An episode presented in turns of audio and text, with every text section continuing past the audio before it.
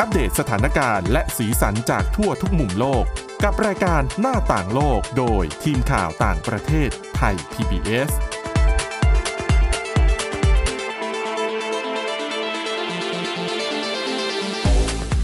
สวัสดีค่ะ ต้อนรับคุณผู้ฟังเข้าสู่รายการหน้าต่างโลกค่ะ มาอัปเดตสถานการณ์และสีสันจากทั่วทุกมุมโลกกับทีมข่าวต่างประเทศไทย PBS นะคะ พบกับพวกเราได้ทุกวันจันทร์ถึงวันศุกร์นะคะ วันนี้อยู่กับคุณสาวรักษ์จากวิวัฒนากุลและดิฉันจารุพรนพรัตน์ค่ะ สวัสดีค่ะ สวัสดีค่ะ วันนี้ประเด็นค่อนข้างน่าสนใจเลยคุณสวรักษ์นำมาฝากกัน ยังคงต้องติดตามในเรื่องของสถานการณ์การสู้รบในกาซากันอยู่ คือตอนนี้ต้องบอกว่าดำเนินมาครบ 2 เดือนเต็มแล้ว แล้วก็นับถอยหลังเข้าสู่เดือนที่ 3 เนาะแต่ดูเหมือนสถานการณ์ยังคงไม่มีอะไรที่มันจะเป็นไปในทิศทางบวกมากนัก แม้ว่าก่อนหน้านี้เองจะมีการพักรบชั่วคราวมาแล้ว แต่สุดท้ายก็ต้องพับเก็บ ความเขาเรียกว่าสัญญาณที่ดีนั้นกันต่อไป แต่ตอนนี้ดูเหมือนว่าแรงกดดันจากนานาชาติจะเทกลับไปที่อิสราเอลแล้ว ค่ะ เป็นการกดดันว่าจะต้องพักรบกันแล้วไหม อืม อืม ก็คืออย่างเมื่อสัปดาห์ที่แล้วเนี่ยมันมีความเคลื่อนไหวที่น่าสนใจ แล้วมันต่อเนื่องมาถึงสัปดาห์นี้ด้วยนั่นก็คืออะมีทั้งมติของสมัชชาใหญ่แห่งสหประชาชาตินะคะ ที่เห็นชอบให้อิสราเอลเนี่ย ขอให้หยุดยิงทันที อืม แล้วก็ไปถึงกลุ่มที่จับกลุ่มติดอาวุธที่จับตัวประกันไว้เนี่ยก็ขอให้ปล่อยตัวประกันทั้งหมดทันทีโดยไม่มีเงื่อนไข ค่ะ แต่ก็อย่างที่ทราบกันนะคะ ว่ามติของสมัชชาใหญ่แห่งสหประชาชาติเนี่ย มันไม่ได้มีผลผูกพันทางกฎหมาย อืม แต่มันก็เป็นเหมือนกับการแสดงจุดยืนทางการเมืองของแต่ละประเทศว่ามีความคิดเห็นอย่างไรต่อความขัดแย้งที่เกิดขึ้นนะคะ ค่ะ แต่ทีนี้ประเด็นหนึ่งที่น่าสนใจที่เกิดขึ้นเมื่อสัปดาห์ที่แล้วก็คือคำพูดของโจไบเดนประธานาธิบดีสหรัฐอเมริกา ที่ออกมาพูดแบบตรงไปตรงมาเลยนะคะ บอกว่าเบนจามินเนทันยาฮูนายกรัฐมนตรีของอิสราเอลเนี่ยควรจะต้องปรับท่าทีในการทำสงคราม อืม เพราะว่าตอนนี้อิสราเอลเนี่ยกำลังจะสูญเสียแรงสนับสนุนจากประชาคมโลก ค่ะ จากการที่อิสราเอลเนี่ยใช้วิธีการทิ้งระเบิดโจมตีในเขตกาซาแบบไม่เลือกหน้า อืม ซึ่งมันทำให้มีพลเรือนประชาชนผู้บริสุทธิ์เนี่ยเสียชีวิตไปด้วย แล้วก็ผลการสืบสวนล่าสุดของสหรัฐเนี่ยนะคะ พบว่า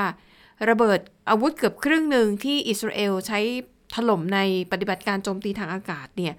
มันเป็นระเบิดที่ไม่ได้มีการนำวิถี อืม นั่นหมายความว่าพอหย่อนลงไปแล้วความแม่นยำในการโจมตีเป้าหมายเนี่ยมันจะไม่มีความแม่นยำเพราะมันไม่มีการนำวิถี มันจะเรียกว่าเป็นแบบระเบิดสเปะสปะก็ได้เนาะ ใช่คือมีโอกาสสูงมากที่ระเบิดเนี่ยจะตกลงไปแล้วมันพลาดเป้า อืม ซึ่งถ้าคุณผู้ฟังติดตามสถานการณ์การสู้รบในเขตกาซาเนี่ย ก็จะเคยได้ยินว่าบางครั้งก็มีโรงพยาบาลตกเป็นเป้าโจมตีบ้าง อืม โรงเรียนตกเป็นเป้าโจมตีบ้าง แล้วมีหลายเคสที่ไม่มีใครออกมายอมรับว่าเป็นคนทิ้งระเบิดโจมตี โรงพยาบาล อ๋อ เป็นต้น อืม เขาก็เลยสงสัยว่าเนี่ยเพราะการที่คุณใช้ระเบิดที่มันไม่มีการนำวิถีอ่ะ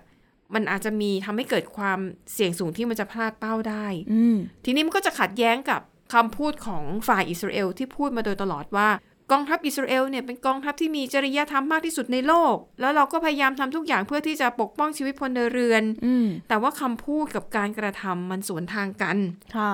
แต่ว่าคำพูดของไบเดนเนี่ยมันถือว่าเป็นมันฉายให้เห็นถึงรอยร้าว ระหว่างสหรัฐกับอิสราเอลเป็นครั้งแรก เพราะว่านับตั้งแต่ที่กลุ่มฮามาสบุกโจมตีอิสราเอลวันที่ 7 ตุลาคมที่ผ่านมา สหรัฐเนี่ยเข้าข้างอิสราเอลตลอด อืม คื ใช่ อแบบว่าออกตัวแรงมาก ค่ะ แต่ว่าพอผ่านไป 2 เดือน การโจมตีของอิสราเอลเนี่ยทำให้ประชาชนในเขตกาซาเสียชีวิตไปประมาณมากกว่า 18,000 คนแล้วเนี่ย เริ่มมีเสียงจากประชาคมโลกว่าเอ๊ะอย่างนี้มันเกินไปหรือเปล่าอะจริงอยู่กลุ่มฮามาสบุกเข้าไปแล้วก็ไปสังหารชาวอิสราเอล ชาว ค่ะ ต่างชาติที่อยู่ในอิสราเอล แต่การที่คุณไปกระหน่ำโจมตีแบบไม่เลือกหน้าในเขตกาซา อืม จนทำให้คนพลเรือนเสียชีวิตเป็น 18,000 คนเนี่ย มันอาจจะไม่ชอบทำและ อืม แต่ว่าเนทันยาฮูแล้วก็เอ่อสมาชิกของคณะรัฐบาลอิสราเอลเนี่ย ก็ออกมาพูดไปในทิศทางเดียวกันนะคะ ว่าการทำสงครามในกาซานั้นจะดำเนินต่อไป ไม่ว่าจะได้รับการสนับสนุนจากนานาชาติหรือไม่ อืม แล้วก็ยืนยันด้วยนะคะ จุดยืนของอิสราเอลแต่ไหนแต่ไรก็คือ จะไม่มีการหยุดยิงในเวลานี้ โดยรัฐมนตรีว่าการกระทรวงการต่างประเทศของอิสราเอลนะคะ บอกว่า ถ้าหากว่าอิสราเอลตกลงหยุดยิงในตอนนี้ เท่ากับว่าเป็นการมอบของขวัญให้กับกลุ่มฮามาสเพราะว่าจะทำให้กลุ่มฮามาสเนี่ยมีเวลากลับไปฟื้นตัว แล้วก็อาจจะกลับมาโจมตีอิสราเอลได้อีกครั้ง อืม มันก็จะกลายเป็นวัฏจักรที่วนเวียนแบบไม่รู้จบ ดังนั้นเนี่ยอิสราเอลก็คือยืนยันว่าเหมือนกับไม่สนใจเสียงของประชาคมโลก ค่ะ ไม่สนใจมติของสมัชชาใหญ่แห่งสหประชาชาตินะคะ อืมเพราะก่อนหน้านี้เขาก็ออกมายืนการว่าเป้าหมายในการทำสงครามครั้งนี้ก็คือการกำจัดกลุ่มฮามาส ใช่ ให้สิ้นซาก ใช้ ค่ะ คำว่าสิ้นซากแบบนี้เลย อืม อืม นะคะ ดังนั้นเนี่ยถ้าตราบใดที่ฮามาสยังไม่ถูกกำจัดให้หมดไปเนี่ยสงครามจะไม่มีทางหยุดเด็ดขาดนะคะสำหรับในฝั่งของอิสราเอล แต่ทีนี้มันมีนักวิเคราะห์ด้านการเมืองหลายคนกำลังมองว่า จริงๆ แล้วเป้าหมายของเนทันยาฮูที่ประกาศว่าจะทำสงครามในกาซาต่อไป จนกว่าจะกำจัดกลุ่มฮามาสได้หมดเนี่ยมันอาจจะมีเป้าหมายอื่นแอบแฝงอยู่ อืม เพราะว่ากลุ่มฮามาสเนี่ยเขามีฐานที่มันอยู่ในอุโมงค์ใต้ดิน ซึ่งการจะไปกำจัดให้หมดเนี่ย มันเป็นเรื่องยากและต้องใช้เวลายืดเยื้อยาวนานเท่าไหร่ก็ไม่รู้ ค่ะ แต่เขากำลังมองว่าเป้าหมายที่แท้จริงของเนทันยาฮูเนี่ยอาจจะต้องการยื้อเวลาการทำสงครามในกาซาให้นานที่สุดเท่าที่จะเป็นไปได้ เพื่อที่จะรักษาเก้าอี้ของตัวเองเอาไว้ อ่า ถ้าคุณผู้ฟังติดตามข่าวต่างประเทศมาโดยตลอดเนี่ยน่าจะจำกันได้นะคะ ว่าช่วงต้นปีที่ผ่านมาในอิสราเอลเนี่ยเขาจะมีการชุมนุมประท้วงใหญ่ตั้งแต่ต้นปี เพราะว่ารัฐบาลอิสราเอล ภายใต้การนำของเนทันยาฮูเนี่ยประกาศที่จะปฏิรูป อืม ระบบตุลาการ อืม พูดง่ายๆก็คือจะทำให้คณะรัฐบาลน่ะมีอำนาจเหนือคำตัดสินของศาลสูงสุด อืม เพราะว่าเนทันยาฮูเนี่ยมีคดีติดตัวหลายคดีมากอ่ะ อ่าใช่ เกี่ยวข้อง ค่ะ กับการทุจริตการคอร์รัปชันการรับสินบนคือเยอะแยะไปหมด อืม เขาก็เลยมองว่าการปฏิรูประบบตุลาการเนี่ยเป็นการหาทางออกให้กับตัวเองไว้ เผื่อว่าในกรณีที่ศาลมีคำตัดสินเป็นที่สิ้นสุด เช่นศาลมองว่าเนทันยาฮูผิดจริงจะต้องต้องโทษจำคุกเท่าไหร่ก็ว่าไปเนี่ย อืม ถ้าหากปฏิรูประบบตุลาการได้แปลว่าคอรมอมีสิทธิ์ที่จะลบล้างคำตัดสินของศาล กลายเป็นผู้บริสุทธิ์เลย ใช่ ไม่ผิดอะไรเลย ซึ่งอันเนี้ยชาวอิสราเอลคือไม่พอใจมาก แล้วก็ชุมนุมประท้วงกันใหญ่ตั้งแต่ต้นปี ดิฉันจำได้หลายสัปดาห์มากเลยนะ ใช่ แต่ว่าการชุมนุมประท้วงมันชะงักไป ก็เพราะไอการโจมตีของฮามาสนี่แหละ อืม เหมือนกับเรียกว่าเป็นการหาช่วงเวลาพักเบรกให้กับเนทันยาฮูรอดพ้นจากแรงกดดัน อืม จากประชาชนภายในประเทศ ค่ะ นะคะ นอกจากนี้มันยังมีการทำผลสำรวจความคิดเห็นนะคะของชาวอิสราเอล จริงๆ เขาทำกันตั้งแต่เดือนพฤศจิกายนที่ผ่านมาประมาณ 1 เดือนหลังจากเกิดเหตุกลุ่มฮามาสโจมตีอิสราเอลนะคะ ซึ่งผลการสำรวจเนี่ยเขาทำตั้งแต่วันที่ 15 ถึง 16 พฤศจิกายนที่ผ่านมา ถามว่าถ้าหากวันนี้ในอิสราเอลเนี่ยจัดการเลือกตั้ง คุณจะเลือกพรรค อืม การเมืองไหน ค่ะ แล้วคุณอยากจะให้ใครเป็นนายกรัฐมนตรี ปรากฏว่าคะแนนเสียงส่วนใหญ่เนี่ยนะคะ เทไปให้กับผู้นำแล้วก็พรรคการเมืองฝ่ายค้าน โอ้ นะครับ อย่างเช่นเขาบอกว่าผลการสำรวจพบว่าถ้าหากมีการเลือกตั้งเกิดขึ้น เดี๋ยวนี้เลยนะ อืม ตามโพลที่เขาทำพักร่วมรัฐบาลนะคะ ทั้งหมดจะมีคะแนนเนี่ยจะได้ที่นั่งลดลง อืม อืมนะคะคือการเลือกตั้งเมื่อปีที่แล้วเนี่ยพักร่วมรัฐบาลทั้งหมดได้ไป 64 ที่นั่ง จากทั้งหมด 120 ที่นั่งก็คือเกินครึ่ง ค่ะ แต่ถ้าเลือกตั้งเดี๋ยวนี้พักร่วมรัฐบาลจะเหลือเก้าอี้แค่ 41 ที่นั่งเท่านั้น โห จากที่เคยได้ 64 นะ ค่ะ จะเหลือแค่ 41 และเฉพาะพักลิคุดของนายเนทันยาฮูเพียงพักเดียวเนี่ย จะได้แค่ 18 ที่นั่ง โอ้โห จากเดิมเนี่ย ปีที่แล้วเนี่ยเขาได้ไป 32 ที่นั่ง ก็คือหายไปเกือบเกือบครึ่งเหมือนกัน อืม ในขณะที่พักฝ่ายค้านนะคะ ชื่อพัก National Unity ของแบนนี่แกนส์เนี่ย จะได้คะแนนเพิ่มขึ้น จะได้เก้าอี้เพิ่มขึ้น จะได้ 43 ที่นั่ง จากปีที่แล้วอะที่ได้ไปเพียง 12 ที่นั่ง อืม อ่ะและทีนี้พอมาถามว่า แล้วชาวอิสราเอลเนี่ยอยากจะให้ใครเป็นนายกรัฐมนตรี ถ้าหากมีการเลือกตั้งใหม่ ค่ะ ปรากฏว่าเบนนิแกนส์นะคะ หัวหน้าแกนนำฝ่ายค้าน ได้รับคะแนนไป 52%ส่วนเนทันยาฮูเหลือแค่ 27%แล้วก็อีก 21%ของผู้ตอบแบบสอบถาม บอกว่ายังไม่รู้ว่าจะเลือกใคร อืม คือผลโพลออกมาเนี่ยมันชี้ชัดแล้วเหมือนกันว่า คะแนนนิยมในตัวเนทันยาฮูเนี่ย มันน้อยลงอย่างมาก คือถ้า อืม เลือกตั้งก็ต้องมีโอกาสสูงมากที่จะแพ้ ค่ะ ดังนั้นคนก็เลยมองว่า การที่เนทันยาฮูพยายามยื้อให้ ไอสงคราสมงคราม ในกาซา มันยาวออกไปเรื่อย ๆ เนี่ย เพราะรู้ว่าถ้าสงครามจบเมื่อไหร่ จัดการกับฮามาสได้เมื่อไหร่ เนทันยาฮูจะเป็นคนต่อไปที่จะถูกกำจัด อืม ออกจากเวทีการเมือง ค่ะ นะคะอ่ะอันนี้ก็เป็นเรื่องของสงครามอิสราเอลที่มันก็เกี่ยวข้องกับเรื่องการเมืองภายในของเขาด้วย แต่ที่เราต้องสนใจประเด็นเนี้ยเพราะว่าคุณผู้ฟังอย่าลืมนะ ยังมีตัวประกันคนไทยอีกจำนวนหนึ่ง ใช่ค่ะ ที่ยังถูกกลุ่มติดอาวุธในกาซาเนี่ยจับเป็นตัวประกันไว้ อืม แล้วเราก็หวังว่าพวกเขาทั้งหมดเนี่ยจะยังมีชีวิตอยู่ อืม แล้วก็พยายามที่จะรัฐบาลไทยก็พยายามนะคะ ค่ะ ที่จะหาทางช่วยเหลือกันอย่างสุดความสามารถ อืม แต่ว่าณสถานการณ์ตอนนี้ก็ต้องยอมรับว่ามันยากจริง ค่ะ ๆนะคะ ทีนี้แต่มันก็มีเรื่องเกี่ยวข้องอีก อืม สงครามอิสราเอลเนี่ยก็คือเกิดขึ้น 7 ตุลาคมใช่ไหม ค่ะ แต่ก่อนหน้านั้นเนี่ยมันยังมีสงครามอีกสมรภูมิรบหนึ่งที่ อืม คนทั่วโลกให้ความสนใจอย่างมากในช่วงแรก ค่ะ ๆ นั่นก็คือสงครามระหว่างรัสเซียกับยูเครน เอาจริงๆตอนนี้ก็ถือว่าสปอตไลท์ค่อนข้างที่จะไม่ค่อยหันไปทางนู้นแล้วเนาะ ใช่ แต่จริงๆสงครามก็ยังเกิดขึ้นอยู่ตลอดยังมีผู้สูญเสีย ใช่ ตลอดอะค่ะ การสู้รบการโจมตีทางอากาศนะคะ อืม มันยังคงเกิดขึ้นเพียงแต่ว่าพื้นที่ข่าวอะมันก็ถูกอิสราเอลฮามาสเนี่ยมันแย่งชิงพื้นที่ไปนะคะ ทีนี้ที่จะมาเล่าวันเนี้ยก็คือเล่าในแง่ของเรื่องของการช่วยเหลือจากนานาชาติที่ส่งให้กับยูเครน อืม คือถ้าเป็นช่วงแรกๆนะคะที่รัสเซียบุกยูเครนอ่าเดือนกุมภาพันธ์ปี 2021 ค่ะ โอ้โหตอนนั้นทั้งยุโรปทั้งสหรัฐแล้วแบบนานาชาตินี่คือช่วยกันแบบเต็มที่ใครส่ง ใช่ ใครไม่ได้ส่งอาวุธไม่ได้ส่งเงินก็ช่วยกันคว่ำบาตร อืม รัสเซียนะคะ แต่พอมันผ่านไปมันจะสองปีแล้วอะแล้วก็ยิ่งมาเจอสงครามอิสราเอลฮามาสอีกเนี่ย มันก็ทำให้หลาย ๆ ประเทศเริ่มเหนื่อยล้า อืม โดยเฉพาะอย่างยิ่งในเรื่องของงบประมาณการให้ความช่วยเหลือด้านการเงิน ค่ะ และสหรัฐซึ่งเป็นหนึ่งในผู้สนับสนุนรายใหญ่ของยูเครนเนี่ยนะคะ มันก็ส่อแววไม่ค่อยดีสักเท่าไหร่ เพราะว่าสหรัฐเนี่ยก็สนับสนุนอิสราเอลเต็มที่เหมือนกัน อ่าใช่ แล้วก็มีรายงานว่าในบางช่วงที่อิสราเอลเนี่ยอาวุธเริ่มร่อยหลอ ค่ะ สหรัฐเนี่ยต้องเอาอาวุธที่ตัวเองเก็บไว้ให้กับยูเครนเนี่ยแบ่งไปให้อิสราเอลใช้ก่อน เหมือนตอนนี้สหรัฐประมาณว่าเหยียบเรือสองแคมอะปล่อยไม่ได้สักที่เลย แหมเหยียบเรือสองแคมันเหมือนกับ เข้าข้างทั้งสองฝั่ง ใช้คำนั้นอาจจะไม่ตรงอาจจะใช้คำว่าอะไรนะกำลังแบกภาระเยอะไปหน่อย อ่า นะคะอ่ะดูแลทั้งยูเครนด้วยดูแล ค่ะ ทั้งอิสราเอลด้วย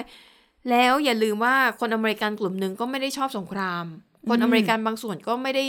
ไม่ได้สนับสนุนอิสราเอล อืม แล้วก็มองว่าสหรัฐเนี่ยกำลังช่วยอิสราเอลสังหารพลเรือนในกาซาด้วยซ้ำ อ่าใช่ค่ะ ทีนี้พอมันมีแรงกดดันจากชาวอเมริกัน ซึ่งเป็นฐานเสียง อืม และอย่าลืมนะคะ ปีหน้าสหรัฐกำลังจะมีการเลือกตั้งใหญ่ อ่า แล้วไบเดน ค่ะ ก็จะชิงตำแหน่งประธานาธิบดีเป็นสมัยที่สอง อืม ดังนั้นเนี่ยนี่อาจจะเป็นปัจจัยสำคัญที่อาจจะทำให้ไบเดนนี่จะต้องตัดสินใจใหม่เรื่องท่าทีในการสนับสนุนยูเครน แล้วก็อิสราเอล อืม คือเรื่องงบประมาณด้วย ค่ะ เรื่องความเห็นของชาวอเมริกันที่ไม่ต้องการให้สหรัฐไปสนับสนุนอิสราเอลทำสงครามด้วยนะคะทีนี้ล่าสุดเนี่ยวโลดิมีเซเลนสกี้ประธานาธิบดีของยูเครนเนี่ยก็เดินทางเยือนสหรัฐนะคะ ค่ะ ก็รู้แหละเดินทางมาไกลขนาดเนี้ยเป้าหมายหลักก็คือต้องการมาเจรจาเพื่อขอให้สหรัฐเนี่ยเพิ่มการสนับสนุนให้กับยูเครนอย่างต่อเนื่อง อ่าใช่ คือหยุดไม่ได้ เพราะว่าก่อนหน้านี้เองทางทำเนียบข่าวก็ออกมาบอกแล้วว่างบประมาณในการช่วยยูเครน ค่ะ อาจจะได้แค่พอถึงสิ้นปีนี้เนาะ ก็คือ สิ้นปี ต้องรอแบบสภาคองเกรสอนุมัติก้อนใหม่อีกสักรอบหนึ่ง ใช่ แต่คือทางสภาเองก็บอกว่าเอาจริงไหม ปัญหาในประเทศเองสหรัฐก็ยังเอาตัวไม่ค่อยรอดเลย ใช่ นะ ค่ะ เออ นะคะดังนั้นเนี่ยก็เลยทำให้ชาวยูเครนเนี่ยก็กังวลใจเหมือนกันนะคะเพราะว่าร่างกฎหมายจะส่งความช่วยเหลือฉุกเฉินชุดใหม่ของสหรัฐเนี่ยมันจะต้องผ่านการพิจารณาจากรัฐสภาสภา อืม คองเกรส แต่ว่าตอนนี้เนี่ยมันยังติดค้างอยู่ในรัฐสภาสหรัฐ ค่ะ ก็เลยเอ้ยไม่แน่ใจว่า พอไอความช่วยเหลือชุดล่าสุดมันสิ้นสุดไปแล้วเนี่ย ความช่วยเหลือชุดใหม่จะมาหรือเปล่าจะมีอยู่ไหม จะทันไหม เออเพราะยังไงยูเครนนะคะ ก็จำเป็นต้องพึ่งพาความสนับสนุนทางด้านการทหาร อืม แล้วก็การเงินจากชาติพันธมิตร โดยเฉพาะจากสหรัฐ ค่ะ ซึ่งถือว่าเป็นพี่ใหญ่นะคะ เพราะว่ายูเครนตอนนี้เนี่ยคือการพึ่งพาตัวเองอะลำบากมาก โดยเฉพาะช่วงนี้ยิ่งเป็นหน้าหนาว ใช่ ด้วย เศรษฐกิจไม่ต้องพูดถึงรายได้ ค่ะ จากการท่องเที่ยวไม่ต้องพูดถึง มันทำอะไรไม่ได้เนาะ ถูกต้อง อืม นะคะ ดังนั้นเนี่ยยูเครนจำเป็นต้องพึ่งพาชาติตะวันตก แต่ว่าจะทำยังไงถ้าชาติตะวันตก บอกว่าโอ้เราช่วยไม่ไหวแล้วนะ แล้วก็ อืม แบกมาปีกว่าแล้วนะอะไรอย่าง ค่ะ เงี้ยนะคะ ดังนั้นเนี่ยเราก็จะสังเกตเห็นได้ว่าเซเลนสกี้เนี่ยพยายามเดินสายถี่ค่อนข้างถี่ อืม เพื่อไปปลุกใจ ค่ะ ไปขอความเห็นใจ ไปขอความช่วยเหลือจากนานาชาตินะคะอ่ะแต่ก็ต้องดูกันต่อไปว่า เพราะตอนเนี้ยโอ้โหแต่ละประเทศมันก็มีปัญหาของตัวเองทั้งนั้น ค่ะ จะแบกยูเครนต่อไป เดี๋ยวประชาชนในประเทศไม่พอใจ มันก็จะส่งผลต่อคะแนนเสียงทางการเมืองอีก ใช่ค่ะ จะเอายังไงดี ก็ถือว่าสงครามสองสมรภูมิของโลกตอนนี้ นอกจากจะส่งผลกระทบต่อคนในประเทศนั้นๆ แล้วยังเอาจริงสหรัฐเองก็กลายเป็นอีกหนึ่งตัวแปรสำคัญของทุก ค่ะ สมรภูมิเหมือนกัน จะเอายังไง อืม รวมไปถึงอย่างที่บอกปัญหาในบ้านเมืองของสหรัฐที่ทางหน้าของสภาคอนเกรสยังไม่ไฟเขียวให้กับงบประมาณฉุกเฉินก้อนนี้สักทีก็อาจจะเป็นเพราะว่าเรื่องของปัญหาผู้อพยพในประเทศที่ก็ต้องพรรครีพับลิกันเองก็พยายาม ค่ะ สู้รบปรบมืออย่างเต็มที่เหมือนกันนะคะอ่ะเรื่องต่อไป พากลับมาที่จะบอกว่าคลายเครียดได้ไหมก็อาจจะไม่เต็มที่มากนักนะคะ เพราะว่าเป็นเรื่องของใกล้ตัวแล้วเดี๋ยวนี้ เกี่ยวกับรถยนต์ไฟฟ้า ค่ะ ถ้าพูดถึงรถยนต์ไฟฟ้าเชื่อว่าหลาย ๆ คนใช้คำว่าแบรนด์มะแบรนด์แรกที่น่าจะผุดขึ้นมาในหัวเนี่ย ค่ะ น่าจะเป็นแบรนด์ของเทสลา เพราะว่าเทสลาเนี่ยเขาผลิตมาตั้งแต่ปี 2012 แล้วก็ อืม เป็นรถไฟฟ้าอีก ค่ะ ยี่ห้อหนึ่งที่ได้รับความนิยมสูงมากใน อืม สหรัฐอเมริกานะคะ ดิฉันเนี่ยเคยถามคนที่เขา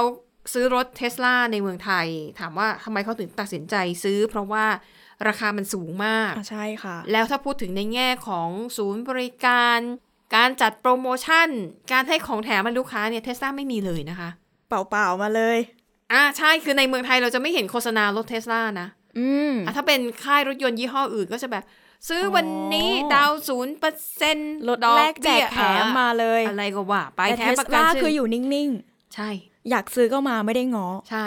นานๆทีก็อาจจะไปออกงานแบบที่เขาแสดงรถยนต์แล้วก็มีรถไปโชว์ แต่ว่าเรื่องโปรโมชั่นอะไรอย่างเงี้ยคือเทสลาเนี่ยน้อยมาก ดิฉัน อืม คิดว่าไม่มีนะ ดิฉันไม่เคยเห็น อืม นะคะ และแน่นอนในอเมริกานี่ก็ถือว่าเป็นตลาดหลักของเขา แต่ว่าล่าสุดนะคะเมื่อสัปดาห์ที่แล้วเนี่ยก็เป็นข่าวใหญ่โตเหมือนกัน เพราะว่าจู่ๆนะคะเทสลาเนี่ยก็เรียกคืนรถยนต์มีอยู่สี่รุ่น อืม คือเทสลาเนี่ยมีไม่กี่รุ่น ค่ะ แล้วก็เรียกคืนไปมากกว่า 2 ล้านคัน ก็คือ โอ้โห เกือบทั้งหมดที่ทำมาขายตั้งแต่ปี โอ้โห 2012 เหตุผลก็เพราะว่าเออมันมีรายงานนะคะจากสำนักงานความปลอดภัยด้านการจราจรบนทางหลวงแห่งชาติของสหรัฐเนี่ย ค่ะ เขาได้ดำเนินการสอบสวนเทสลามาเป็นเวลานานกว่า 2 ปี ประเด็นก็คือก่อนหน้านี้เนี่ยเขาพบว่ามันมีปัญหาที่คนขับรถเทสลาแล้วใช้ระบบออโต้พาย o t หรือว่าเป็นระบบที่รถเนี่ยมันสามารถควบคุมเองได้ระดับหนึ่งนะ ไม่ใช่ทั้งหมด ปรากฏว่ามันมีการเกิดอุบัติเหตุในขณะที่ใช้ระบบนี้ แล้วก็มันมีบางกรณีที่คนขับเทสลาเนี่ยเสียชีวิต โอ้โห อ่านะคะ ก็เลยเรียกคืน นี่ถือว่าเป็นการเรียกคืนรถครั้งใหญ่ที่สุดของเทสลาเรียกคืนเฉพาะในสหรัฐ แล้วก็ในแคนาดานะคะ ค่ะ นอกเหนือจาก 2 ประเทศนี้ยังไม่เกี่ยว ยังใช้งานได้ตามปกติ ก็เหมือนก็ใช้ไปก่อน อาจจะยังไม่ อาจ ได้ จะยังไม่มีการตรวจ อ่า ก็คือหน่วยงานของ แต่ละประเทศ เอออาจจะยังไม่ได้ ม ตรวจ แต่สหรัฐเนี่ยเขามีแล้วเขาก็เลย ค่ะ ตรวจเขาก็เลยมีคำแนะนำว่าควรจะเรียกคืนนะคะ อืม แต่ว่าไอ้คำว่าเรียกคืนเนี่ยมันอาจจะฟังดูใหญ่โตไปนิดนึง เพราะว่าพอดิฉันเข้าไปอ่านในรายละเอียดเนี่ย เนื่องจากว่าเทสลาเนี่ยเขาจะมีการอัปเดตซอฟต์แวร์ของ Auto Pilot อยู่เสมอ อืม คือการอัปเดตซอฟต์แวร์คุณไม่จำเป็นต้องเอารถเข้าไปที่ศูนย์ ค่ะ มันจะเทียบคล้ายกับ iPhone เวลาที่มันอัปเดต iOS เนี่ย เพียงแค่เราเปิดเครื่องโทรศัพท์ไว้เนี่ย อ๋อ แล้วมันก็จะบอกเดี๋ยวคืนนี้มันจะมีการอัปเดตนะ เสียบใส่ชาร์จไปหน่อยเดี๋ยวอัปเดตตัวเอง เทสลาก็อย่างนั้นเหมือนกัน ม คือจริงๆ คุณไม่ต้องขับรถไปถึงศูนย์เพื่อที่จะอัปเดตซอฟต์แวร์เพราะว่า ค่ะ อีลอน มัสก์เนี่ย ซึ่งเป็นเจ้าของเทสลาบอกว่า เขาก็จะปล่อยการอัปเดตซอฟต์แวร์ อืม ก็คือมันก็จะกระจายไปทั่ว ค่ะ คือรถคุณจอดอยู่ที่บ้าน มันก็อัปเดตซอฟต์แวร์ได้ อ่าเหมือนโทรศัพท์มือถือจริงๆ ใช่ อืม แต่พอเราฝรั่งมันใช้คำว่า recall ก็คือการเรียกคืนเนี่ย เราก็เข้าใจว่า ฉันต้องขับรถเอาไปที่ศูนย์ไล่ที่ศูนย์เข้าไปแก้ไขอะไรอย่างเงี้ย อ่ะใช่ใช่ใช่ แต่จริง ๆ แล้วเทสลาอธิบายว่า มันไม่จำเป็นต้องเข้าศูนย์ก็ได้ อืม นะคะ ทีนี้ประเด็นคือว่าไอ้ซอฟต์แวร์ตัวใหม่เนี่ยนะคะเทสลาเนี่ยจะเพิ่มฟังก์ชันการทำงานก็คือ ในระหว่างที่คนขับใช้ระบบออโต้พ l o t เนี่ย อืม มันจะต้องมีการตรวจสอบ คือเขาบอกว่าแม้จะใช้ระบบนี้ แต่คนขับยังคงต้องนั่งอยู่ที่เก้าอี้คนขับ และมือสัมผัสอยู่ที่พวงมาลัย อืม อันนี้เพื่อความปลอดภัยในกรณีที่มันเกิดเหตุฉุกเฉินขึ้น คือคุณไม่สามารถอยู่ดีคุณย้ายไปนั่งเบาะหลังเอกเขนก แล้วก็กดให้ระบบอ่ะมันขับคุณไปส่งถึงจุดหมายปลายทาง อืม มันยังทำไม่ได้ถึงขนาดนั้น อ่าค่ะ ดังนั้นการอัปเดตซอฟต์แวร์ของ Tesla เนี่ยนะคะ เขาจะเพิ่มการตรวจสอบคนขับให้มันมีความรัดกุมมากขึ้น อืม ดิฉันไม่แน่ใจว่าเขาจะใช้วิธีไหน แต่เขาบอกว่ามันจะมีการตรวจสอบว่ามือของคนจับเนี่ย แตะอยู่ที่พวงมาลัยหรือเปล่า อืม แล้วก็จะมีการตรวจสอบเป็นระยะระยะ ค่ะ นะคะ เขาบอกว่าอย่างเมื่อก่อนเนี่ยคนขับบางคนเนี่ยหัวใสหัวหมอเขาไม่รู้ใช้วิธีไหนนะ ตัวเขาไปนั่งเบาะหลังเลย แล้วก็นั่งอ่านหนังสือดูนู่นดูนี่ไปอะไรอย่างเงี้ย อ่า แล้วก็ปล่อยให้รถมันขับเคลื่อนไปด้วยตัวเอง อ่า เพราะว่าระบบออโต้พาย t เนี่ยนะคะ มันจะทำให้รถเนี่ยสามารถหักเลี้ยวได้ อืม เร่งความเร็วได้ แล้วก็เบรกอัตโนมัติ ก็คือเหมือนน่าจะเป็นตามระบบเซ็นเซอร์อะเนาะ ใช่ แต่ว่า อืม เฉพาะในเลนที่ตัวเองขับเคลื่อนอยู่ ค่ะ นะคะ แต่เขาบอกว่าจริงๆแล้วระบบเนี่ยไม่ได้ออกแบบมาให้กับคนขับชิลได้ขนาดนั้น อืม ยังไงคนขับต้องนั่งอยู่ประจำที่ แล้วก็มือ ค่ะ เนี่ยแตะพวงมาลัยนะคะ นี่ก็จะเป็นการแก้ปัญหาของเทสลาแต่ก็ถือว่าเป็นข่าวที่สร้างความตกใจให้ผู้คนไม่น้อยเหมือนกัน เพราะว่าอย่างในเมืองไทยรถยี่ห้อนี้ ก็ได้รับความนิยมมากขึ้น ดิฉันเห็นเริ่มเยอะแล้วนะ ตาม ใช่ ท้องถนนถึงแม้ว่าราคามันจะแอบแรง ถูกต้อง เมื่อเทียบกับค่าของชีพของคนไทยก็ตาม ใช่ แล้วก็เมื่อเทียบกับอ่ารถยนต์จากจีน อืม ที่แบบมีหลายยี่ห้อมาก และ ใช่ ราคาก็ย่อมเยาราคาแบบมีให้เลือกหลายระดับ อืม นะคะอ่ะอันนี้ก็เป็นความคืบหน้าที่ต้องติดตามกันนะคะ ค่ะ เพราะว่าไม่รู้ว่าในอนาคตเนี่ยมันจะมีการเรียกคืนหรือว่าอัปเดตซอฟต์แวร์ ค่ะ สำหรับรถเทสลาในเมืองไทยหรือเปล่า แต่คือถ้าเขาอัปเดตเรื่อยๆอ่ะอย่างที่บอกมันไม่ต้องขับรถไปที่ศูนย์ไง ความสะดวกสบายเนาะ อืม เป็นเรื่องของระบบจริง ๆ เหมือนจ่ายเงินเพื่อซื้อความสะดวกสบายค่ะแต่อย่างที่บอก ค่ะ ว่า ถ้าเกิดว่าเขาเรียกว่าไงชาติใหญ่ขนาดนั้น อืม มีการเรียกคืนมีการปรับปรุงแล้วก็ไม่แน่ใจว่าจะทำให้ผู้ใช้งานจากที่อื่นๆเนี่ย เกิดความหวั่นวิตกไหม หรือว่าจะทำให้ความนิยมของเทสลาปรับลดตัวลงหรือเปล่านะคะ แต่ต้องบอกว่ารถไฟฟ้าสำหรับเมืองไทยก็ยังถือว่าเป็นอะไรที่ใหม่นะ อาจจะไม่มันเข้ามายังจริง ๆ ก็เต็มที่มันก็ไม่กี่ปี ต้องดูกันต่อไปอีกหน่อยเนาะ ค่ะ ว่าสุดท้ายแล้วรถไฟฟ้าที่เรานิยมกันตอนเนี้ย อื มันจะมีปัญหาอะไรหรือเปล่า ค่ะ หนึ่งเรื่องของแบตเตอรี่ ใช่ พอแบตเตอรี่มันเสื่อมเนี่ย มันจะมีให้เปลี่ยนไหมแล้ว อืม ราคาเปลี่ยนมันจะแรงแค่ไหน อืม แล้วก็เรื่องของระบบการทำงานอะไรแบบนี้ ใช่ ค่ะ ห่วงอีกเรื่องหนึ่งก็คืออย่างในบ้านเราเองอาจจะยังไม่มีจุดชาร์จเพียงพอเนาะแล้วก็จริงๆจากผลการศึกษาหลาย ๆ อย่างก็ออกมาบอกแล้วว่าจริงๆรถไฟฟ้าก็ไม่ได้ถนอมสิ่งแวดล้อมขนาดนั้น เพราะว่า ค่ะ กระบวนการผลิตรถไฟ ไฟฟ้า ฟ้าเองก็โห สร้างคาร์บอนคาร์บอนส่งผลให้ ค่ะ โลกร้อนเยอะอยู่หน้าดูนะคะ เพราะฉะนั้นก็